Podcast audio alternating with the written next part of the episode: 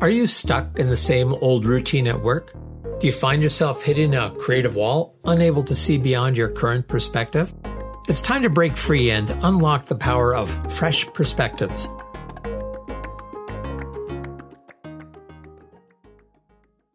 Hello, it's David Gouthro back with another amazing episode of Discover Fresh Perspectives. And today, all the way from Buenos Aires, we have Helen Wilkie. Welcome, Helen.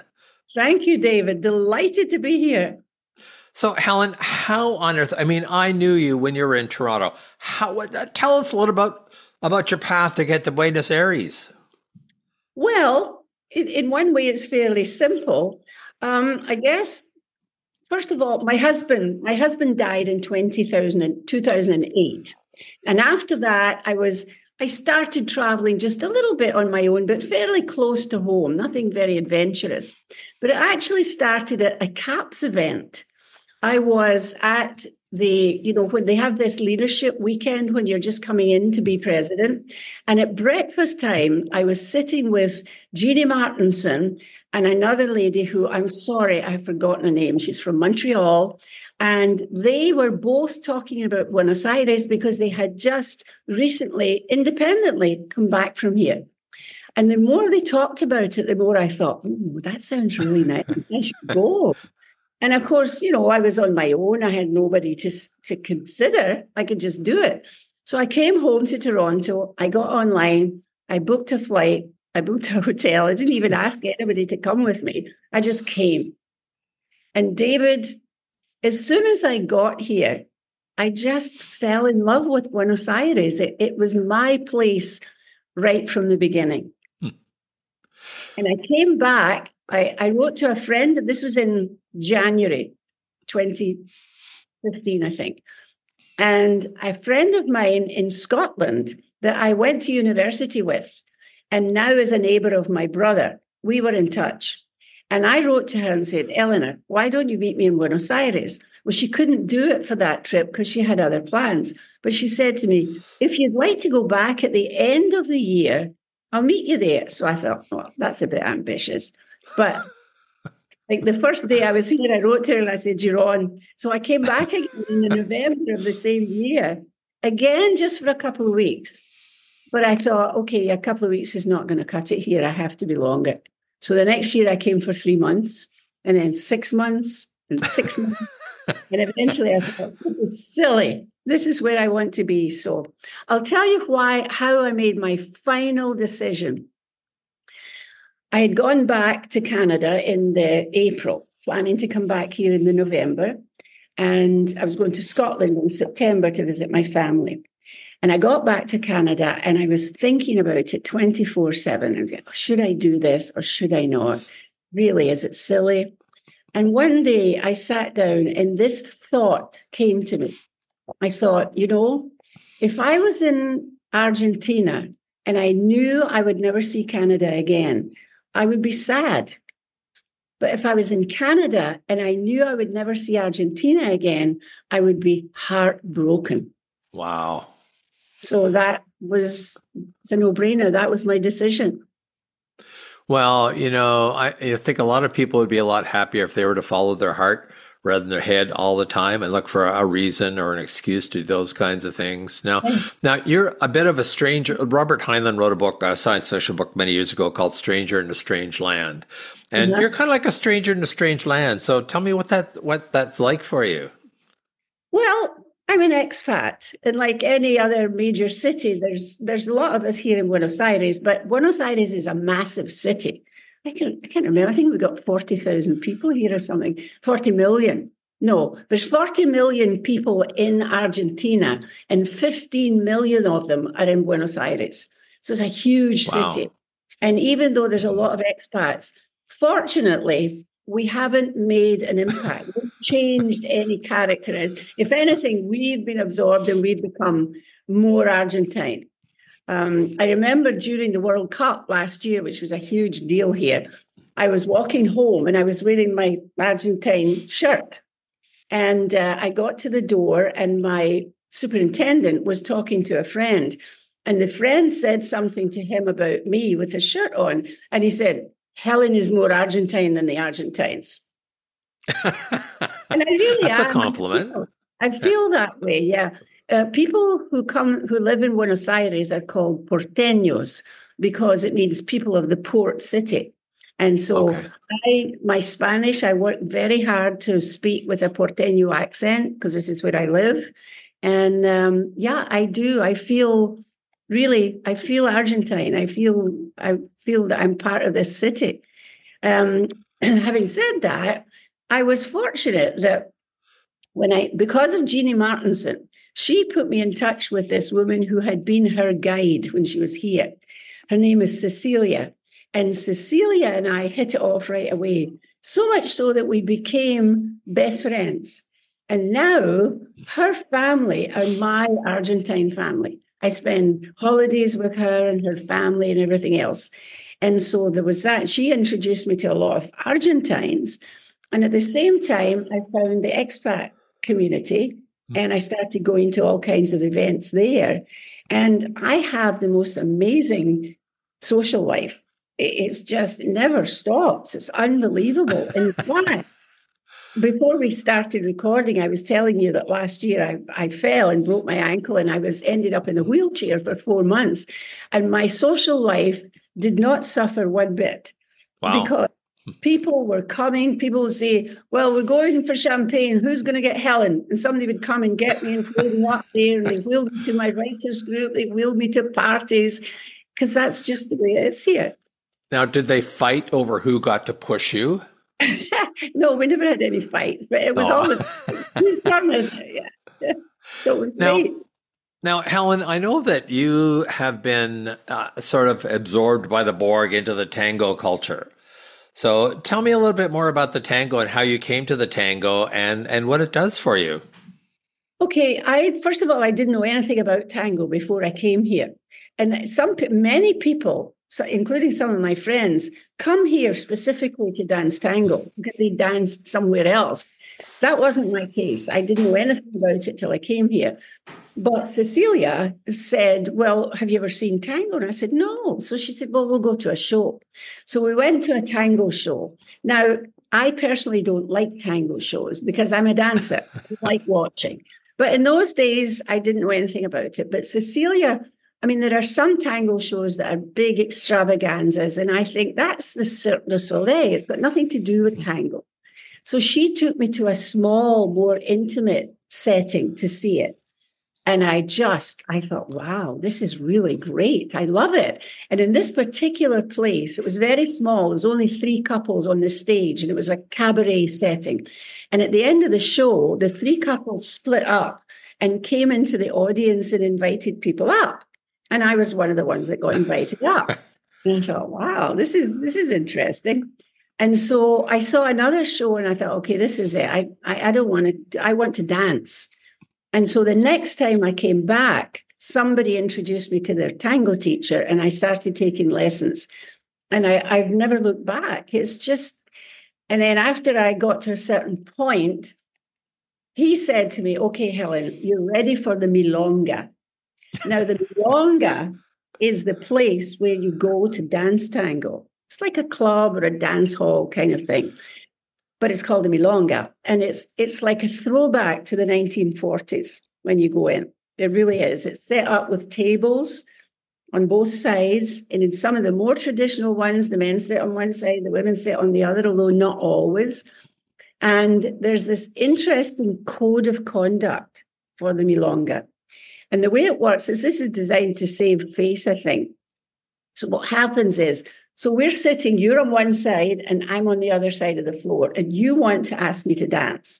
But you don't get up and walk across the floor because I might say no, and that would be awful. So you don't do that. So you look until you catch my eye, and then you go, so for those that um, that uh, this is an audio podcast, so Helen or uh, Helen just raised her her eyebrows a little bit, like, uh, "Hey, buddy."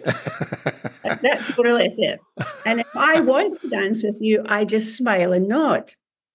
And then you come over and get me to dance. Now, if I don't want to dance with you, I just simply don't catch your eye. So there's no no thank yous or anything like that. It's all, and there are there are codes like that all through the whole tango world. But it's fascinating because, and it's also I love I love it because of the dress code.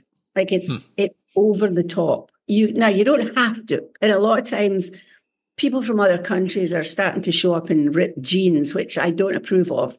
And why would you do that when you can wear the most glamorous things that you would never wear anywhere else? And you can do that, and you can wear. Can I? I, I, I are people not seeing me? No, they're just hearing oh, okay. you. Okay, they're just. So that's too bad because I brought a pair of tango shoes to let you see. I'll let you so, see them. So Helen has these bright red tango shoes with heels that look like they're about I don't know six inches long. No, they're not. They're four inches tall. Yeah. Okay. And well, I'm a guy. They look like six inches to a guy if I had to wear them. and they're stilettos. And you know, people have said to me, "I don't know how you can walk in those." And the truth is, I can't walk in them, but I can dance in them. Interesting. Because they're built for dancing, and yeah, so, Helen, you know, there's probably a lot of people out there that know the waltz and, uh, you know, they go to a dance and just kind of move around. But can you say a little bit about, you know, what is it about the tango that's special? Because a friend of mine goes down to tango and learned to play the bandoneon, which oh, is. The bandoneon. Oh, that's a very complicated instrument. Right. Like it doesn't follow any patterns at all, but the tango yeah. does. So could you just describe the tango just a little bit for those that are listening? How is the tango special or mm-hmm. different from other types of dance? Okay, well, first of all, if you've ever seen shows like Strictly Come Dancing and those where they have something that they call tango, but it's not tango. see, it's, it's a ballroom dance that's danced to tango music, but it's not tango. Because first, because they're dancing very far apart, it's very stiff. Argentine tango is it's very intimate, it's close. I mean, you're really up close with the person and you're cheek to cheek and it's the music is very dramatic and people have called it a three minute love affair huh because you're with this person for three minutes and you may you've right. never spoken before and here you are in this intimate close embrace and it doesn't matter if they're tall short fat thin ugly it doesn't matter because you can't see them you're there and you've got well the men can't close their eyes because they have to lead they have to show us where we're going. But most of the women, you close your eyes when you're dancing, and it just takes you away into a whole other world. And um, so the way it works is you, you dance, each dance is actually three songs, and it's called a tanda. And you dance the all. So once you've said yes, you're up there with the same person for three three dances. And sometimes it works out and you think, oh, good, this is great. And sometimes you think, oh my God, why did I say yes? because you do. It's not a thing that you can just wing it. You can't. You really have to know what you're doing. You have to take some lessons to so that you'll be able to follow. Um, and some some people can get quite shirty if you if you can't dance and you're there.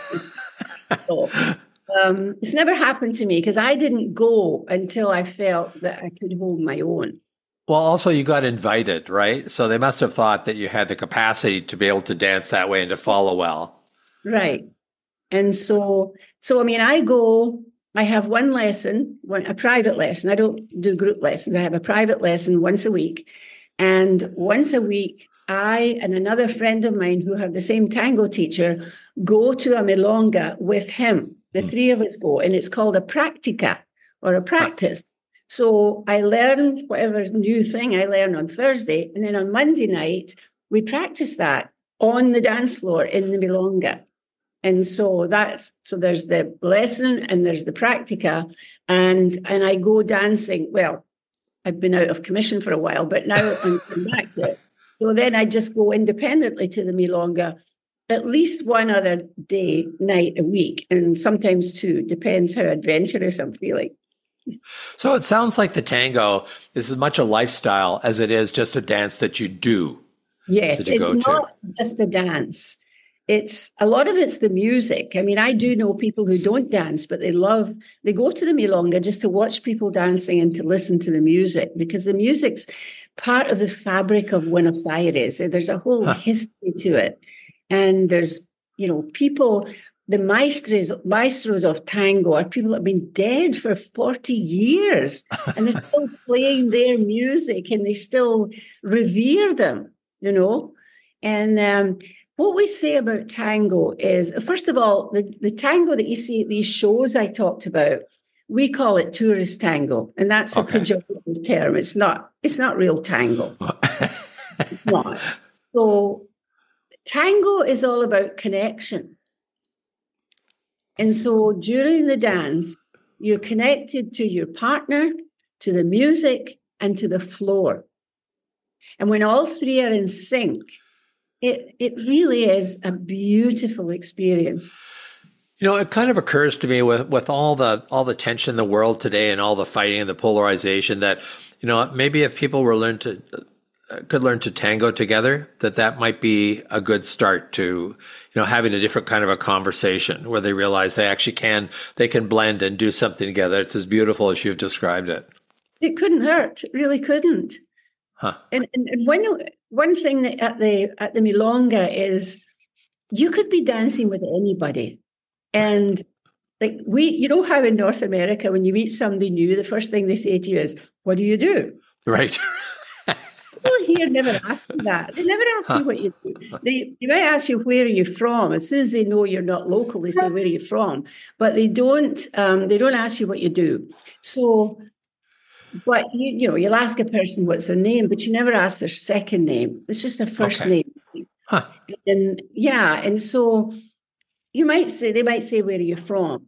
And I, over the years, gradually, I sort of morphed from saying I'm from Canada to I'm from Scotland because I seem to have gone right back to my roots. And so I say I'm from Scotland. And so that starts a different conversation.